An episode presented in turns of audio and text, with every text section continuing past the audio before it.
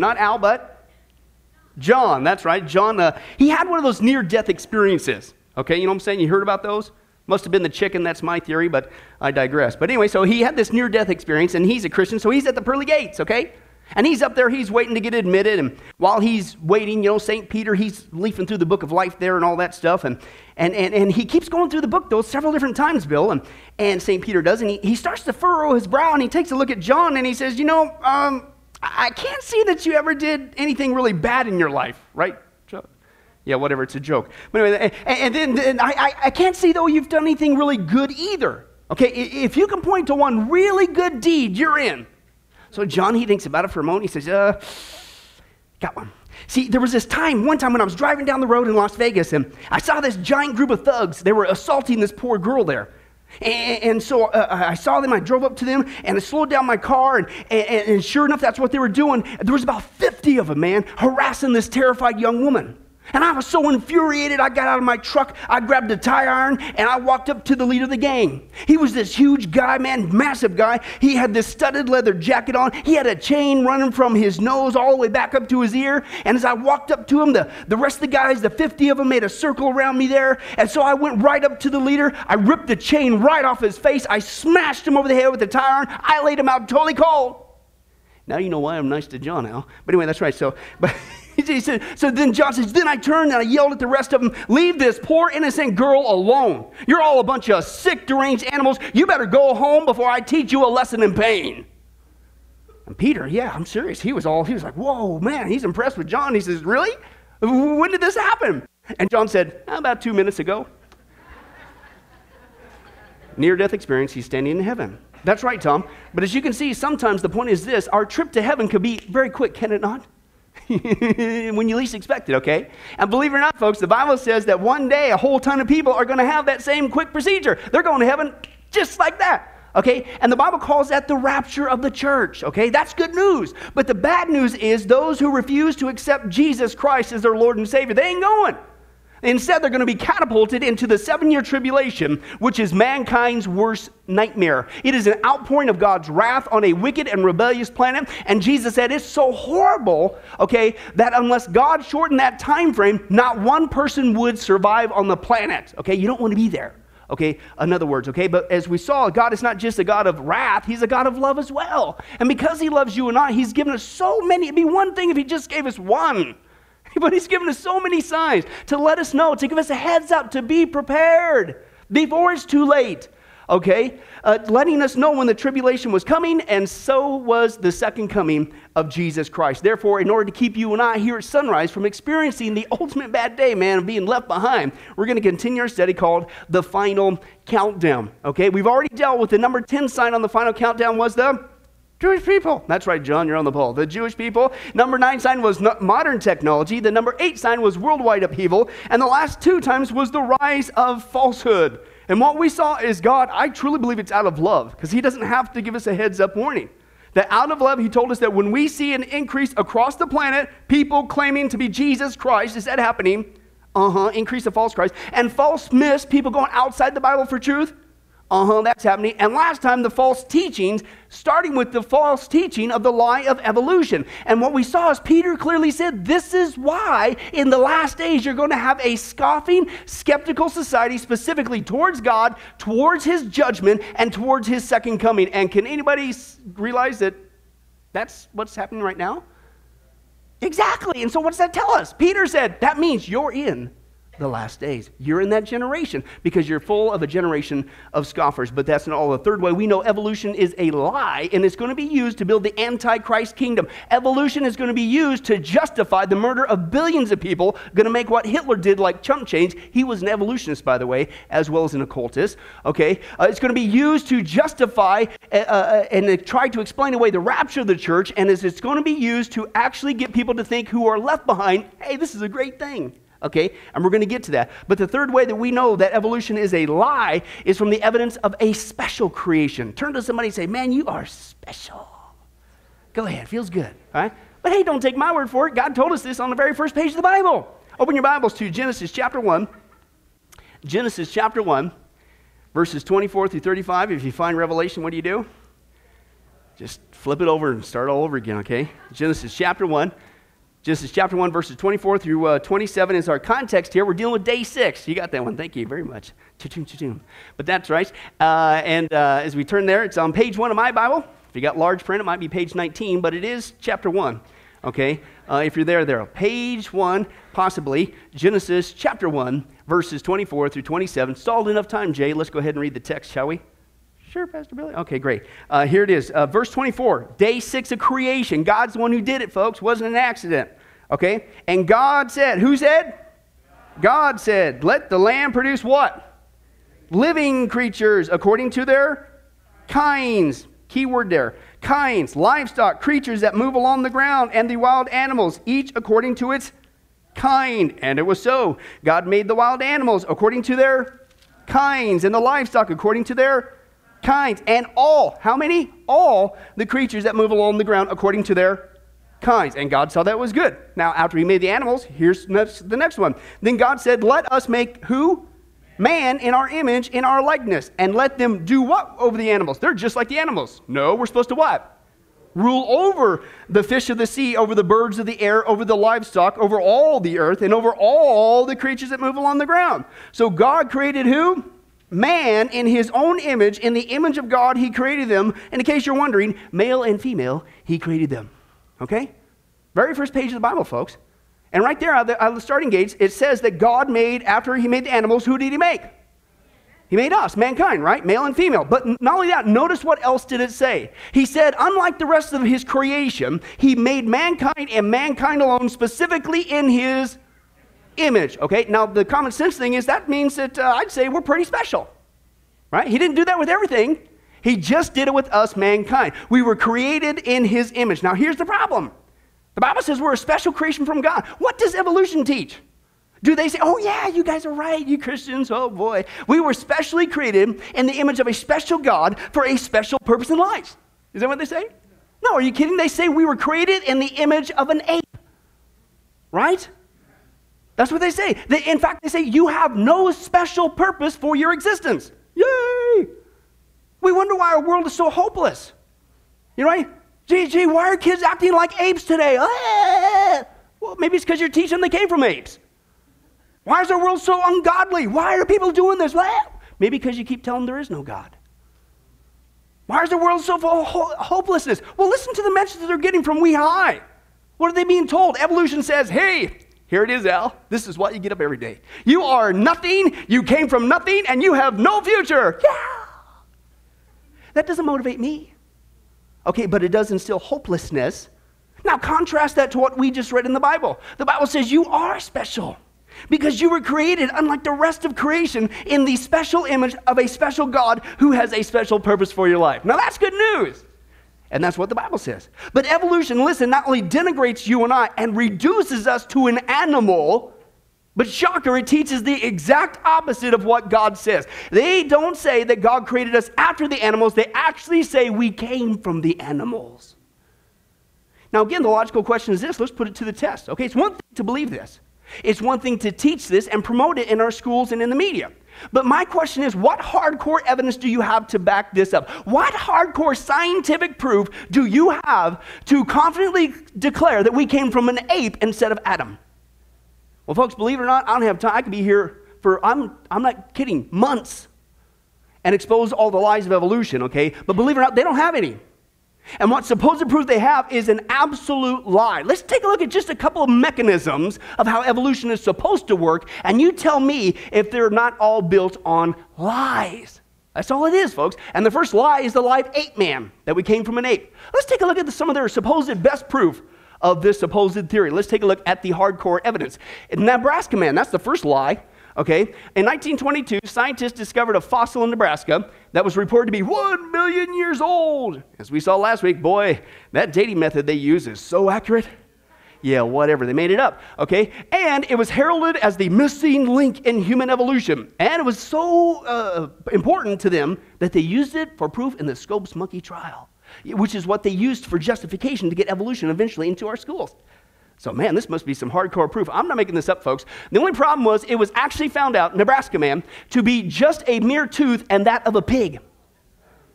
That's all that it was, okay? Eager evolutionists, you can check it out for yourself, built a whole imaginary society and lifestyle around a single pig tooth. That's all they found. It was, it's completely made up. They built the entire Nebraska man out of plaster of Paris and imagination. They even built the guy a wife.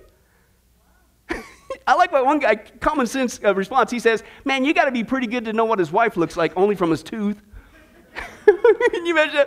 Hey, don't be laughing. Brandy's eyeballs right here. You know what I'm saying? It's really annoying because she sees everything I eat. Whatever. But how can you put from a tooth? Excuse me? That's a lie. Okay, that's your what? Okay, but that's just tip of the iceberg. How about Piltdown Man? For more than 50 years, we were led to believe that this ancient creature was another supposed ancient ancestor of modern man, and it was considered the second most important fossil, proving, that's right, proving evolution. Well, let's take a look at the facts. The only problem was it was a lie, it was a fraud. The original discoverers took a human skull and an ape's jawbone and filed them down to make them fit together. And then they treated them with acid to make them look old. They buried him in a gravel pit, came by, oh, look what we discovered. It's been proven for many decades, folks, this thing is a lie, and that they still continue to promote it. How about Neanderthal man? That's even worked into our vocabulary. It was a lie. Neanderthal man is the first supposed ape man ancestor found back in Darwin's day. Okay, oh, it's got to be true. Well, let's take a look at the facts. In 1908, a professor declared Neanderthal man, this is where we get the term, was this ignorant, knuckle dragging ape like man because the low eyebrow ridges, which, by the way, people alive today still have, which I don't recommend you saying they came from an ape, okay? But, uh, uh, but they also, because of his stooped over posture, Okay, that's what they, oh, see, here it is, evolution, right? Well, it was discovered that Neanderthal man was just as human as you and I. And listen, his stooped over posture was caused by arthritis and rickets, which is a vitamin D deficiency. Listen, folks, this is what they've done. He was bent over not because he was slowly evolving, coming up like the pictures show, and that's all he got is pictures. the dude was bent over because he had arthritis and he was slowly going down. That's why he had a bent over posture. Complete baloney is what they made up. Let me give you one more because this is one of the more current ones. Lucy is one of the most uh, uh, recent finds of evolution of the supposed ape man, and it's almost been universally accepted without question. Well, let's take a look at some of the hardcore facts. First of all, what bones that they found were scattered and they came from completely different locations. Listen to this. This is insane, folks. The knee joint of the carcass was found a mile and a half away from the rest of the skeleton. And yet National Geographic said, no, oh, this is Lucy's knee. Excuse me? It isn't like you're digging the dirt. I found a couple of bones, okay? Okay, they just only found a few bones, period. But then you're going to say, yeah, I was walking. Mile and a half later, oh, look, at her kneecap. They pieced it together like a puzzle. For, oh, let's grab this. It's a lie. In fact, I like what one guy said. He says, How fast was that train going when it hit that monkey? Because that's the only way I can think of it the kneecap goes a mile and a half. A bunch of baloney, folks. Okay, that's still no. Then they said, no, no, no. Okay, you don't like that. They say, we know that Lucy was becoming a human due to the fact that an ape has a straight femur, but Lucy's femur is angled like a human's. yeah, well, that part's true, but here's the problem. Although monkeys that do walk on ground, yeah, they have a straight femur, but monkeys that climb in trees, guess what they have? Uh, angle femur. And so all that showed was it as she was a tree climbing monkey as opposed to one that walked on the ground. That's not evolution. It's a bunch of baloney, okay? And then, if that wasn't bad enough, St. Louis Zoo put up a display of Lucy with human feet on her, and guess how many foot bones they found? Zero. Pure propaganda. You Get, that's the actual photograph. They didn't find any feet bones, but they made it look like they were human. That's all they do, folks. They just draw it up because they have no evidence. And as it turns out, Lucy's just a tree climbing monkey. Some feel there might even be some still alive today in Vietnam, Sumatra, in that area. It's a lie, okay? Let me give you just a couple more examples. That's the uh, ape man. How about the lie of natural selection? Because we all know through, through the process of natural selection, that's how evolution occurs, right? Wrong. I only have time for just one lie that they try to prove this theory. And the first one's called the peppered moth. Maybe you guys hide this in school because they still use it today, even though it's a lie. Okay? Uh, peppered moth is uh, a, a, a species of moth that's back in England. Okay? And it comes in light and dark varieties, as you can see there okay? And here's how the story goes, and boy, is that the word a story, okay? They say that the light colored moths started out being the dominant ones, okay, as you can see there. Uh, but due to pollution, the black ones became more dominant because they were camouflaged by the black soot. Okay? And so, you know, before the pollution problems, the, the white ones would appear on the trees, and then they, the birds would eat them, and so the black became dominant, and then eventually it, it switched Okay, years later, anti pollution laws were enforced. Then the black ones lost their camouflage again, so the birds went back to eating them again, which caused the light ones to become dominant again. Okay, you guys ever remember that in school? Okay, if they ever had there? Okay, that's the whole, uh, whole story. And again, that's the key word. It was made up by a guy named H.B. Kettlewell. And at first, his experiments seemed pretty straightforward, right? Because you don't think these people are going to lie. Okay? He even took photographs of light and dark moths resting on tree trunks during the daytime with birds eating the less camouflaged one. well, it's got to be true. Well, and then he even described it, quote, the most striking evolutionary change ever witnessed in an organism. Or was it? Okay, let's take a look at the facts. It was another lie. First of all, after 25 years, only two moths were seen in their natural habitat. How would you guys like to have that job? After 25 years of being on the job, I only had to find two moths. what? But still, he only found two moths, period. Then it was discovered that pepper moths don't even rest on tree trunks in the daytime like the pictures showed, okay? Instead, they're night flyers and they hide under the leaves. So he's got a problem. How's he to make it work? I'm not making this up, folks. To get the desired pictures, listen, Kettlewell and others trapped the moths, raised them in a laboratory, then took some dead ones and some live ones and either pinned or glued them on the trees for the photographs. It's a lie, okay? In fact, some of the live ones were so sluggish, they had to warm them up on the hood of their car just to liven them up, just so the birds would eat them. This has been known as a lie for a long time, and they're still using it today for proof of evolution. Okay, let me give you just one more. How about the live embryology?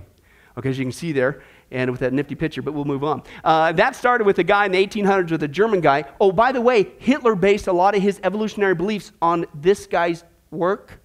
His name is Ernst Haeckel, okay? And he said that as a fertilized egg develops to form an embryo, it actually repeats its supposed evolutionary history, okay? Do you guys remember those photographs? Maybe you saw this in the textbooks. Remember that in school? How they tried to brainwash you? Haeckel actually examined and drew pictures of figs, uh, fish, frogs, chickens, pigs, and human embryos side by side. You can see there. And he says, Look, see, there's a remarkable similarity between their stages of development. That means we all came from a primordial ooze because we're. Well, let's take a look at the facts. The problem is, folks, uh, all those pictures and diagrams that he used for his proof, they were fakes. And this has been known for, gosh, what, over 125 years, 150 years? Okay, as it turns out, Haeckel was an accomplished artist as well as an anatomist. And it's been proven, folks, he faked the drawings to, once again, shocker, make his appear, uh, theory look true. Okay, and believe it or not, it was exposed as a lie back in 1874. And this one I know they still use in textbooks today as proof of evolution. Okay? In fact, folks, he was convicted of this fraud by his own university where he taught, and he was charged with fraud by five professors and was considered an absolute utter disgrace for the rest of his career, but they still put in textbooks today. But here's what I love. This is very telling to me, folks. Uh, uh, Haeckel actually said this in his defense. He said, quote, other evolutionists had committed similar offenses. And how dare we question? Because we all know that evolution is based on hardcore scientific data, Al. Makes you wonder what else they're lying about, right? I don't know. I mean, to me, logically, I'm going, man, gee whiz. I mean, if all you got is lies to support your theory, hey, maybe it's time you get a new theory. Anybody with me on that one? Why in the world would you deliberately lie to us? Because that's what's happening. We'll get to that in a second, okay? But that's not all. Let me give you one more example of supposed evolutionary mechanisms, and that's of the thing called sequential ordering. And that's where they have the, all these pictures, because that's all they got pictures or animation, not proof. Okay? And what they do is they take all these bones that they find in the dirt and they arrange them in a certain order, and that supposedly proves evolution. Right? But first of all, stop and think about that procedure. When you find a bone in the dirt, what do you know? You don't know anything about it, right? All you know is, hmm, that thing's dead, right? You don't know if it had any kids. You don't know what kind of kids. You don't know what the kids look like. You don't know nothing. That's all you know, okay? And to show you how goofy this is, we're going to watch a guy uh, use logic and common sense to show that if you think that arranging bones in a certain order can prove evolution, you can prove the evolution of anything, including silverware. Let's take a look. Just because you can arrange animals in order doesn't prove a thing. Even if you find them buried in a certain order, that doesn't prove a thing. If I get buried on top of a hamster, does that prove he's my grandpa? I've been doing a lot of research on the evolution of the fork. I've pieced together fragmentary evidence for years. I believe after intensive research, the knife evolved first and then slowly evolved to the spoon. Took millions of years. You know, great geological pressure squeezed it, dished it out, widened it up a little bit. And then slowly, erosion cut grooves into the end and turned it into the short tine fork. And then very slowly, over millions of years, the grooves got longer and wider. I knew I had the right order, but I felt like I had a missing link, particularly between spoons and forks. You see, spoons are rounded and no grooves. Forks are squared and grooved. That's two jumps in one. Even punctuated equilibrium can't do that. So I knew I had a missing link here, folks, but I couldn't find it. Till one day I'm flying in the airplane on US Air, 30,000 feet off the ground, and the stewardess walked down the aisle and handed me the missing link. I don't think she knew what she had. But my trained scientific eye picked it up. I said, This is it. Later that day, I went to get some chicken for lunch and found another one. There they are, folks. The missing links. So the evolution of silverware is becoming very complete. I have found a lot of evidence since then. I've been gathering data on this for a long time. I even found a few mutants along the way. Didn't quite make it for some reason. You know, it was very interesting though. As soon as people found out I was doing research on the evolution of the fork, everybody wanted to become famous. They sent me all their data from all over the country. Even some lies got sent to me, folks. I mean, some people just, they just want to be famous. This one is an obvious fork head on a spoon handle. It didn't get by me, though. This is a cutthroat business. This fossil business is dangerous, you know. You got to watch them. But I caught it right away. That didn't, it's not in my museum. The rest of them are, though. Even found that environmental pressures can cause all sorts of colors to arise over millions of years. Now, look, you can arrange letters in order and try to prove something if you want. You can turn a cat to a cot to a dot to a dog making one letter change at a time. If you play around for a while, you can turn yourself into a fool. Wow. Hey, how many of you guys are going to be good evolutionists today when you go out to lunch and uh, take a really close look at your silverware? Okay? Because you might find that missing link. Uh, my guess, Bill, it's a piece of pork on the end of your fork, but uh, that's me personally. But uh, uh, excuse me? That's, that's one of your best proofs? It, it, that, that's it? That's what your theory's based on? Folks, we have been lied to. And again, I'll say to the common sense response if all you have is lies to support your theory, maybe it's time to get a new theory. Why in the world would you deliberately lie to us? Why would you lie to people? Why would you lie to kids? Why are you doing this? Well, folks, we saw last week the Bible gave us the answer. It's a sign that you are in that generation of the last days. Peter said in the last days, scoffers would come who would not only mock and scoff at God's existence, but of his judgment and his second coming. And he said there, they would deliberately forget the genuine proof of God's existence and make things up. Why? Because it's based on science? No, just because they can follow their ungodly desires. They don't want there to be a God. It has nothing to do with science, it has everything to do with sin, including the lie of ape man, natural selection, embryology, and a whole host of others that I don't have time to get into. But I think you're getting the point. This is a sign, evolution on the planet. And this kind of obvious lying and scoffing is a sign we're living in the last days. 2 Peter 3 predicted it for us. The th- fourth way we know evolution is lie is from the evidence of a judge creation. Jesus believed that Noah and the flood was literal, not a myth. Let's take a look at that one. And this is the quote from Jesus. Once again, he's being asked in Matthew 24, verses 36 through 39, uh, the logical question, right? When, when he coming back? What's, what's going to be a sign? He says, first of all, no one knows about that day or the hour, not even the angels in heaven nor the Son, but only the Father. Can I translate that for you? Would you, false teachers, stop predicting dates and putting a mockery upon Christianity? because you don't know. I don't care how good you are at math, including the calculator. You don't know. That's from Jesus. You're calling Jesus a liar. But here's the good news He says, You don't know the exact day. But right after that, Jesus gives us a clue when you're getting close. And notice what that clue was. He said, As it was in the days of who? Noah. So it will be at the coming of the Son of Man. For in the days before the flood, people were eating and drinking, marrying and giving in marriage, up to the day that Noah entered the ark, and they knew nothing about what would happen until the flood, God's first judgment on the world, came and took them all away. Okay, Jesus said that is how it will be at the coming of the Son of Man. Okay? And folks, again, what we see, the Bible clearly says nobody knows the day nor the hour. But I really believe Jesus, out of love, gave us yet another clue as to how we know when we're getting close. And notice what it was. He talks about a literal society by a literal guy who was literally named Noah, who literally survived a judgment literally in the past, right? Now, here's the problem.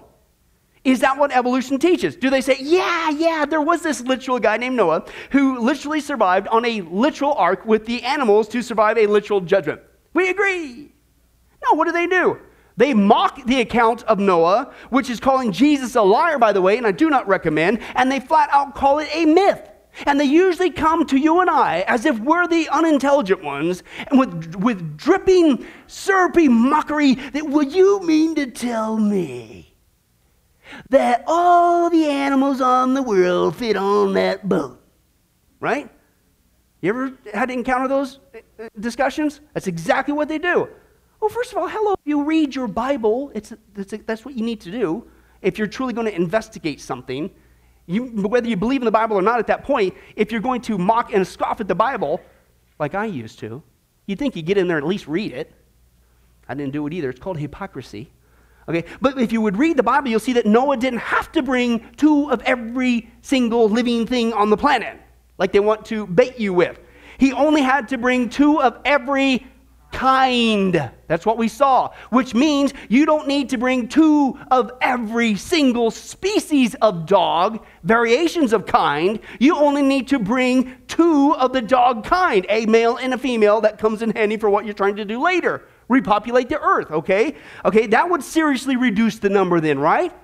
Not two of every species, just two of every kind. The second thing, if you read the Bible, you see that he only had to bring air breathing land animals not the water ones. Okay? So you put just those two limiting factors together, and that's going to seriously reduce the number. But I still agree. Still, that's a lot of animals to squish into that boat, right? So, so let's do, unlike sometimes with the evolutionists, let's put it to the test. Shall we? Let's not just blindly read the Bible. Let's put it to the test. Was there enough room on that ark to hold two of every kind of animals and just the air breathing land ones? Yes, in fact, as we're going to see when you do the math, calculator or not, uh, there was room to spare. Let's take a look at what we know about the ark from the scripture. Okay, first of all, the ark was not a ship with sloping sides. Unfortunately, they make great for nursery rooms and kids' books and stuff, but that's not good. The ark, according to the dimensions, was a large barge. To give you a visual analogy, if you can't see it there, uh, it was kind of like a big giant oil tanker. It wasn't some just boat and it's boiling, you know, out like this, a bulge. It was a huge, massive, just barge. And people, well, that wouldn't, that wouldn't uh, you know, steer very well. he's not going anywhere. He's just trying to float.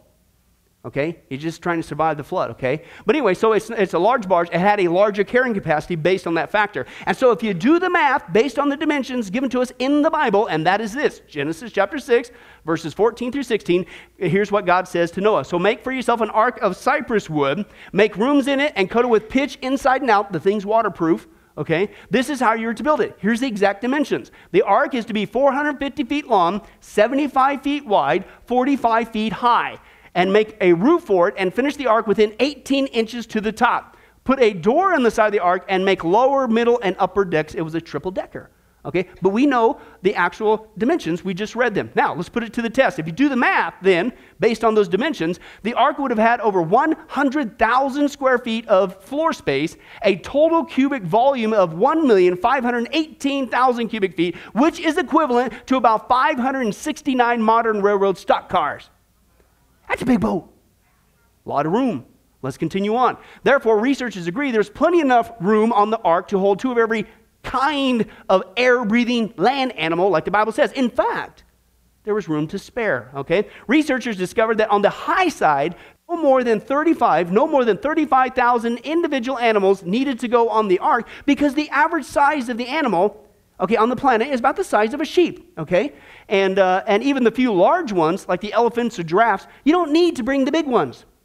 Noah was a smart guy, I'm sure okay? Uh, he probably figured that you don't need to bring the full grown elephant or the full grown giraffe. You need to bring maybe even the baby ones. Well, why?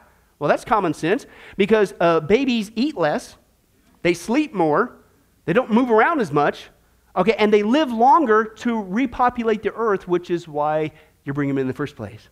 Okay, so, so, so that gives you the average size then, okay, is about the size of a sheep. So, but even so, researchers decided to pad this number anyway just to be generous. And so they decided, well, let's crank it up 15,000 more than what we need to, round it off to 50,000. Not 35 like it should be. We're, we're going to bump it up to 50,000. Okay? Now, here's what they found. Using the railroad cars for comparison, they know the average double deck stock car can accommodate about 240 sheep. Okay? So if you do the math, that means all the 50,000 animals, 15,000 more than you need, but to pad the number, can be carried on only 208 of the 569 railroad cars, which is only 37% of the space on the ark. Which logically then would in, uh, include th- 361 cars, or enough to make about five trains, each train having 72 cars, just to carry all the food, all the baggage, plus Noah's family of eight people. Hey, isn't that what you're supposed to do with science? It's supposed to be tested, tried, demonstrated, repeated. I mean, I mean, that's what we just did with the biblical account, right? Looks to me, folks, like there was plenty enough room on that ark to hold the animals that God said He was going to hold, right? You had room to spare. You could do dance parties. Maybe that's what they were doing, you know, waiting around because they were in there for over a year if you read the Bible, okay? But seriously, folks, if you, when you look at the facts, there's no need to mock. There's no need to say that, well, that must be a mythical account there to teach us a moral lesson only. No, it was a literal God and a literal account. Besides, flip it around. We just, we put it to the test scientifically, the biblical account. Have you ever stopped to think, have you ever stopped to think about what evolutionists teach? They teach, when you boil it down, folks, that we all came from a rock.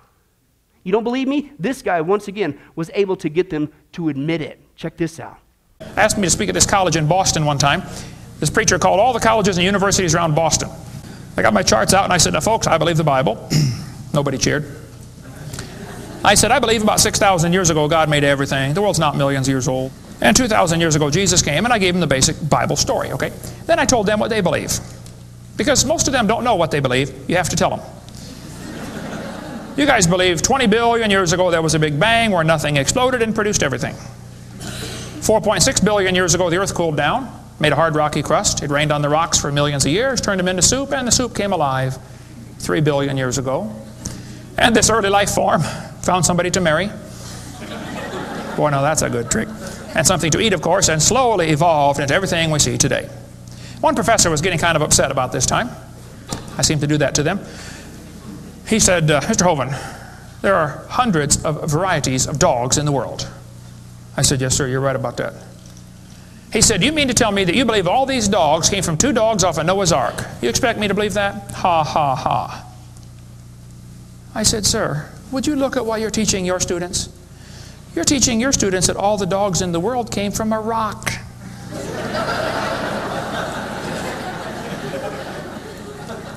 Had one lady, I'm sorry, woman, come to me after a debate one time. She was steaming down the aisle, boy, she was mad. Oh, I could tell I'm in trouble now. I stood there quivering in my boots, you know. She walked up and she said, Tonight, you said, we believe we come from a rock. We do not believe that. I said, Well, ma'am, calm down just for a minute. I said, Do you believe in evolution? She said, Yes, I do. I'm a professor here at the university. I said, Well, would you please tell me then where we came from? She said, We came from a macromolecule. I said, uh, Where did that come from? She said, From the oceans, from the prebiotic soup. I said, Where did that come from? She said, Well, it rained on the rocks for millions of years. And you could see it was slowly dawning on her I do believe I come from a rock, don't I? yes, ma'am, you do. You ought to be proud of it. Hey, don't step on Grandpa, whatever you do. Man, I don't know about you, but uh, call me a wacky Christian, but I think I'm going to stick to the account of two dogs and Noah's Ark. How about you? Apparently, I don't have enough faith to believe we came from a rock. Oh, isn't that the irony, though? You say you can't have religion in schools, but there is no proof for evolution, and you have to believe in faith millions and billions of years ago, and yet you can teach that? That's a whole other issue there, okay? But seriously, folks, you can see there's no need to mock or scoff the literal account of Noah, okay? It's not only factual, it's a whole lot much more feasible than evolution. And here's the point remember, is it any surprise that they would want to undermine the Noahic account? No, because this is the clue that Jesus used to show us that we're living in the last days. As it was in the days of Noah, so shall it be at the coming of the Son of Man. And if you look at the days of Noah, it was a completely, utterly depraved, continually wicked society, just like today, which means, guess what? We're living in the last days, according to Jesus, with the literal guy called Noah and his society being repeated. But that's not all. the fifth and final way we know evolution is a lie, is the evidence of a fearful creation. Okay? And folks, one of God's most awesome and fearful creations he ever made was called the dinosaur. Yes, God made them, folks, but don't take my word for it. Let's listen to his. Let's go back to our opening text, folks. Let's take a look at this. Where did they come from? Genesis chapter 1, verse 24 through 25. And God said, Let the land produce living creatures according to their kinds, the livestock, the creatures that move along the ground and the wild animals each according to its kind. And it was so. God made the wild animals according to their kinds, the livestock according to their kinds, and how many? All the creatures that move along the ground according to their kinds, and God saw that it was good. Now, folks, here's just a logical extrapolation. God is the one who clearly created all the land animals, right? Says it right there. We know that part. But stop and think about it. Logically, then that must mean that he also included another land animal called the dinosaur, okay? Which then means basically what we just read of the Noahic account, it must have been, therefore, the flood as to what wiped out the dinosaurs, right? Because it wiped out all the air breathing land animals that didn't go on the ark, and so therefore that must be what killed them, right? According to the Bible. But here's the problem is that what evolution teaches? Oh, yeah, God's the one who's responsible for dinosaurs. And yes, they were wiped out by a worldwide flood. We need to wake up and learn that lesson. No, what do they say? They say all the dinosaurs and everything else came from a rock. And the dinosaurs died out 70 million years ago. Now, again, to be fair, hey, it's one thing to believe that, one thing to teach that. But my question is, what hardcore scientific data do you have to back that up? And listen specifically, what proof do you have that it wasn't a flood that took them out? Well, believe it or not, shocker, folks, they don't have any proof. In fact, when you look at the proof, it proves they were taken out by a flood. When you look at the actual remains, it had to have been a flood. First of all, uh, they not only find tons and tons of dead things around the world, but they find so many of them, they give them a name and they call them fossil graveyards. You would think that there was a literal worldwide flood on the planet that destroyed everything that wasn't in that ark, okay, the animals there, that we would find billions and billions of dead things buried in rock layers all over the world, right? Well, gee, guess what we find? Billions and billions of dead things buried in rock layers all over the world. There's so many of them jam packed together. It was massive destruction. They call them fossil graveyards. And they not only contain tons and tons of fossils, but they find them all jumbled up, thrown together in a completely disordered mass, exactly like you'd find in a sudden violent worldwide flood. Okay? In fact, the pictures of the dinosaur graveyards often show people chiseling out the backbone of an animal that has no legs, uh, head or tail or rib cage attached to it. It's got no teeth marks on the bone, which means they weren't scavenged. It's literally just parts and pieces and pieces and parts of, okay? Uh, next to it's another backbone of an animal. It's all bent up and twisted. And, and, it shows us they were not torn apart by scavengers. Rather, they are the remains of a swirling mass of rotting animal parts that were deposited at the flood. In fact, they know it. Here's some direct quotes from them, folks. Listen to the verbiage that they use to describe the evidence. We have a huge mass grave where dinosaur fossils are jumbled together like flotsam after a flood. Ah, that's interesting. Another guy said this. Uh, he said, At this spot in Wyoming, the fossil hunters found a veritable mine of dinosaur bones. The concentration was so Im- remarkable, they were piled in like logs in a jam. It's kind of like flood stuff again. That's very interesting. And folks, believe it or not, even with all this clear cut evidence, it was a worldwide flood that wiped out the dinosaurs, just like the Bible says so. Evolutionists will once again fulfill 2 Peter 3 and deliberately forget the evidence that it was, and they will come up with anything. I call these the anything goes theories, okay? And it's anything but what God says. And they're making them up. Okay, for instance, here's some of their theories. And by the way, as I go through these, there's a ton of them. And this isn't all of them. But notice, even in their own camp, they don't even agree. At least we stick to one account, right? But let's take a look at some of their theories. They said, no, no, no, it wasn't a flood. The sun became either too hot or too cold for the dinosaurs. Okay, really? Okay. Oh, no, no, no, it wasn't. Uh, the world's climate became either too dry or too wet for the dinosaurs. That's what it was. No, No, no, no, no, that wasn't it. Uh, uh, the supernova exploded nearby, spraying the earth with radiation. It wasn't a flood, that's what it was. No, no, no, no, here's what it is. A, a passing comet poisoned the earth with chemicals. That's what took out the dinosaurs. That's what. No, no, that wasn't it. Uh, the earth's magnetic field reversed, and the incoming radiation killed them. That's what it was. It hadn't have been that, Junior. No, no, that's not what it was. An asteroid plunged into the earth, and that's what destroyed them. We all know that. They show the animation with that. That's all they have. You know, the, uh, the, it's called the Chicxulub crater. I don't have time to go into that.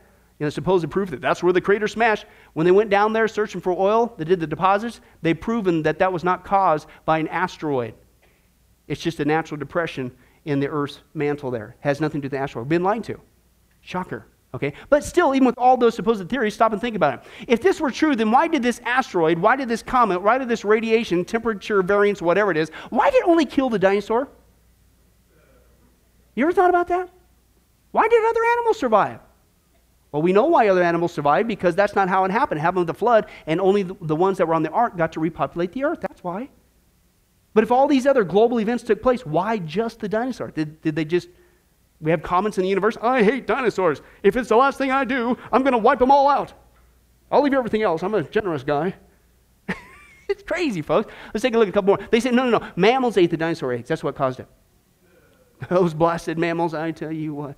But that's what. No, no, no. Uh, dinosaurs turned into birds and flew away. That's one of their popular ones today. It's, it's a bunch of baloney, too, but that's what they. I, I, won't believe in a worldwide flood, but I will deliberately forget and say they turned into birds. 2 Peter 3, all over again, folks, is another one. Uh, new narcotic, uh, narcotic plants evolves. Literally, drugs killed the dinosaurs. Now, listen, we've seen that they, their proof is all made in animation or pictures. So I want to share with you guys, according to evolution, Al, I found out what killed the dinosaurs. It was. It was drugs that killed them right here.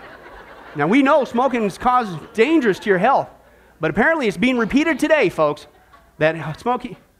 Hey, listen, if you can make up stories, I can make them up too. Let's be fair, fair and reasonable. That's right. Oh, but that's not all they said. No, no, no. The inability of dinosaurs to experience slow wave sleep, sleep deprivation, killed the dinosaurs. Not a flood, but I'll come up with a theory and get my grant, by the way. Uh, uh, anyway, so let's continue on. They said, no, they were killed by volcanoes, those nasty volcanoes. But again, why just dinosaurs and everything else? Uh, uh they said, no, it was poisonous gases. That's what's got them. No, no, no, no, it wasn't a flood. It was parasites. They itched themselves to death. really? You're, you're going to believe? Really? Oh, that's not. No, no, slip discs. That's what it was. I'm not making this up. These are actual theories. Oh, my back. And that's what killed the dinosaurs. Not a flood. No, no, no, it was mass suicide. They all got together. Hey, cults happen, unfortunately. So there was the dinosaur cult back in the early days. It wasn't now, it was millions of years ago. You have to believe me on this. And they all got together and had an email, and they all decided, yep, here's the day, we're all going to kill ourselves. You'll believe that. You'll, what's the verbiage in the Bible? Deliberately forget about God's judgment. But you'll believe that? And this is my favorite one. I'm not making this up. They say, no, it wasn't worldwide flood that killed the dinosaurs. It was constipation. constipation. That's what did it, folks. I mean, why, why jest? Hello, this is science, don't you know? And then one guy finally said, no, it was shrinking brain. The dinosaurs got really dumb and just died out. That's what it was, instead of a flood. I like what one guy said, and folks, I think this is based on evidence. Uh, speaking that comment, he says, quote, it is obvious that the evolutionists don't know what happened and are grasping at straws. But you know what? I'm going to take that a little bit further. I think they do know what happens, and they don't want to admit that it was a flood, and they're fulfilling Bible prophecy, whether they realize it or not, that in the last days, people are going to deliberately forget the hardcore evidence, and they're going to come out with whacked out stories just so they can continue to follow their ungodly desires, including back problems and constipation and parasites. And the Bible says when you see these things, the last days, these scoffers coming, mocking at God's first judgment, mocking at God's existence, and mocking his second coming, you better wake up. You're living in the last days. Did you ever think of this? Evolution, the teaching and promotion of evolution today is a sign, according to the Bible, we're living in the last days. And that's why Jesus said this, folks. We've seen it before. How many times? He said, because of this, folks, when these things happen, Luke 21, 28, when these things begin to take place, stand up. You better lift up your heads because, Christian, your redemption draws near. Okay? We are headed, folks, for the final countdown, okay? And so the point is this I beg you today, if you're here and you're not a Christian, I beg you, just like Noah must have done with the people of his day, would you please stop being a scoffer? And instead take God up on his offer to come into the ark of safety, Jesus Christ, also made of wood, today. You've been lied to. We've all been lied to. But now we know why. Please come into the ark of Jesus Christ today. But if you're here today and you're a Christian, I challenge you. When Jesus returns, are there going to be any faithful Noahs alive in our generation? In the church today, are, are there any people like Noah who will care enough to look beyond our noses and see the desperate need of the people around us to get saved before it's too late? Like this guy shares. We'll close in prayer after this. Let's take a look. The stock market plummeted to record lows yesterday based on speculation.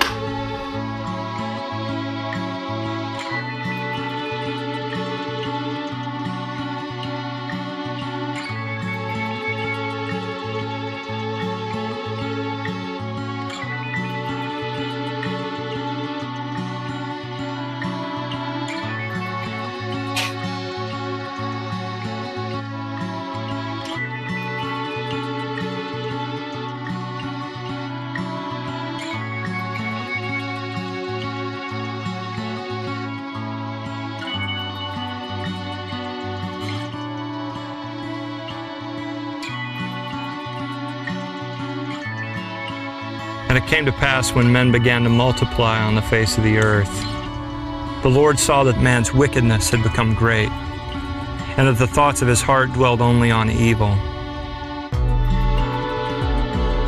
The earth was corrupt in God's sight and full of violence, for the people had corrupted their ways.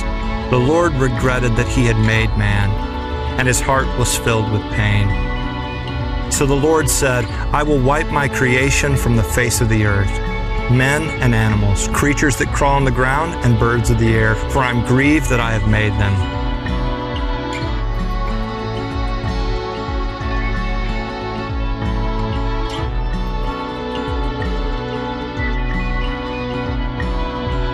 But one man found favor in the eyes of the Lord, one righteous man, blameless among the people of his time, who walked with God. This is the story of Noah. Every human impulse from Adam and Eve to Noah to Solomon to each one of us has been about grabbing everything we can get. We want riches and we want fame and we want glory and we want it now. We're humans. And so we're bent towards evil and selfishness and violence. The path of Christ is radically different. He starts washing feet, caring for the hopeless, and ultimately through his sacrificial death, he changes everything. Our motives begin to shift. We actually begin to lay down our own self-interest to pursue something much bigger than ourselves. And we actually begin to see a world in tremendous need. The reality of this world is that God is just and the world is unjust. And the Creator, from Adam to Noah to now, is still scouring the earth looking for one man or one woman that can actually see past their own nose to see a world that's in desperate need and do something about it. Well, hi, this is Pastor Billy Crone of Sunrise Baptist Church, and I hope you enjoyed today's study. But before you go, let me ask you one final question. Are you sure that if you were to die today, that you go to heaven and not hell? Before you answer that, let me share a couple things with you. Did you know that the Bible says that God is holy and that we are not? And the Bible also says that the wages of our sin or our unholiness is death. In other words, when we die, and it's coming for each one of us, we're all marching towards the grave at different speeds, but it's going to happen. The Bible says, therefore, since the wages of our sin is death, we deserve to die and go straight to hell and not to heaven. And that's bad enough, but to make matters worse, we don't want to admit this. God already knows. He knows uh, all of our behavior, everything, our thoughts, what we've done, what even we're going to do. He knows it all. He's gone. Even though He already knows this, we don't want to admit this. And so, out of love and mercy, God gave us something called His law or the Ten Commandments. It's kind of like His x ray into our heart to show us what He already knows that He is holy and that we are not. And it's this unholiness or sin that separates us from Him. Let's take a look at God's x ray, if you will, His divine law, to show us what He already knows. The Ten Commandments, uh, the ninth one says this You shall not bear false witness. Okay? That's called lying. Okay? And if you've ever told a lie once, which we all have, myself included, the Bible says that makes you a liar.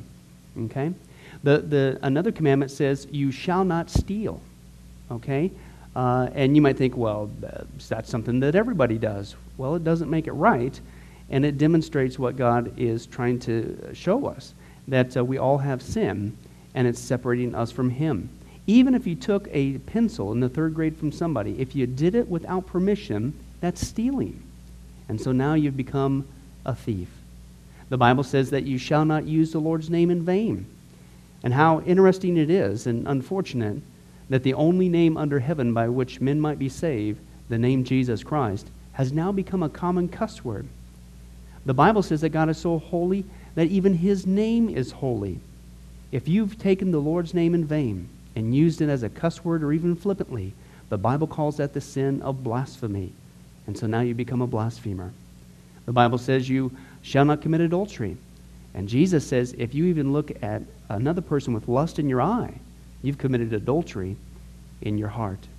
And finally, the Bible says uh, you shall not murder. And you might think, well, hey, I haven't done that one. Really?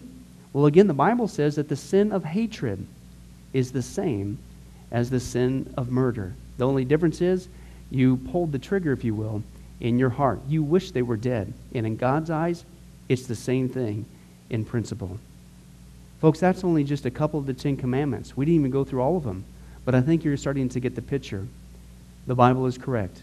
We have all fallen short of the glory of God, myself included, and that we are separated from God as a result. And so when our time comes, we're not automatically going to heaven. We are headed for judgment. We are headed for hell. Now, let me tell you the good news. The good news is that God so loved the world that he gave his one and only begotten Son, Jesus Christ, to save us. Jesus Christ died on the cross. It was the death penalty of its day. He paid in full uh, the price for our sins to be forgiven. Let me give you an analogy.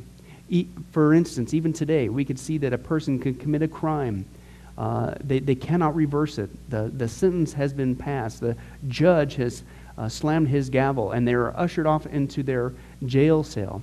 And in this particular crime, they are going to receive the death penalty. And so they're behind bars, just waiting for the time, waiting for the call for them to go and uh, receive the death penalty. But believe it or not, as we know, there is a way that a person can get off a death row. And that is if the one in authority, the governor, would grant them a pardon.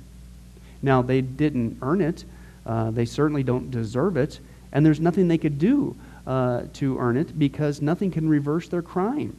Okay? Yet the one in authority has that ability to grant them a pardon. Well, can I tell you something? That's what God has done through Jesus Christ. The cross was the death penalty of the day. God sent his one and only Son to die on the cross, to take the death penalty in our place, and that if we would just receive his pardon for all of our sins, God is willing to allow us to get off a death row. He's willing to forgive us completely of all of our sins. That's the good news that I want to share with you. God loves you. The Bible says that God is not willing that anyone should perish, but everyone come to repentance. Won't you, if that's you, call upon the name of Jesus Christ right now?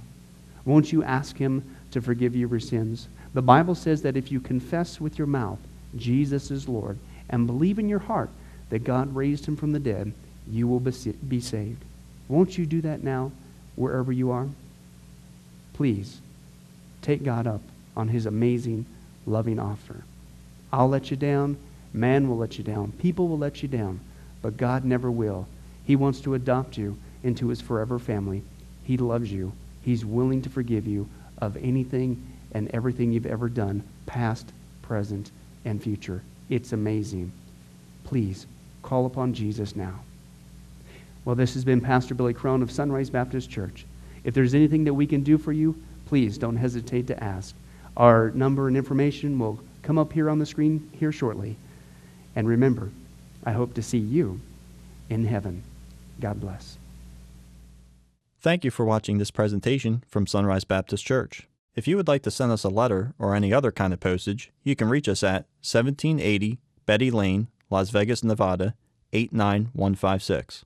For more information, you can give us a call at 702 452 8599 or email us at bcrone at getalifemedia.com or you can visit our website at www.getalifemedia.com.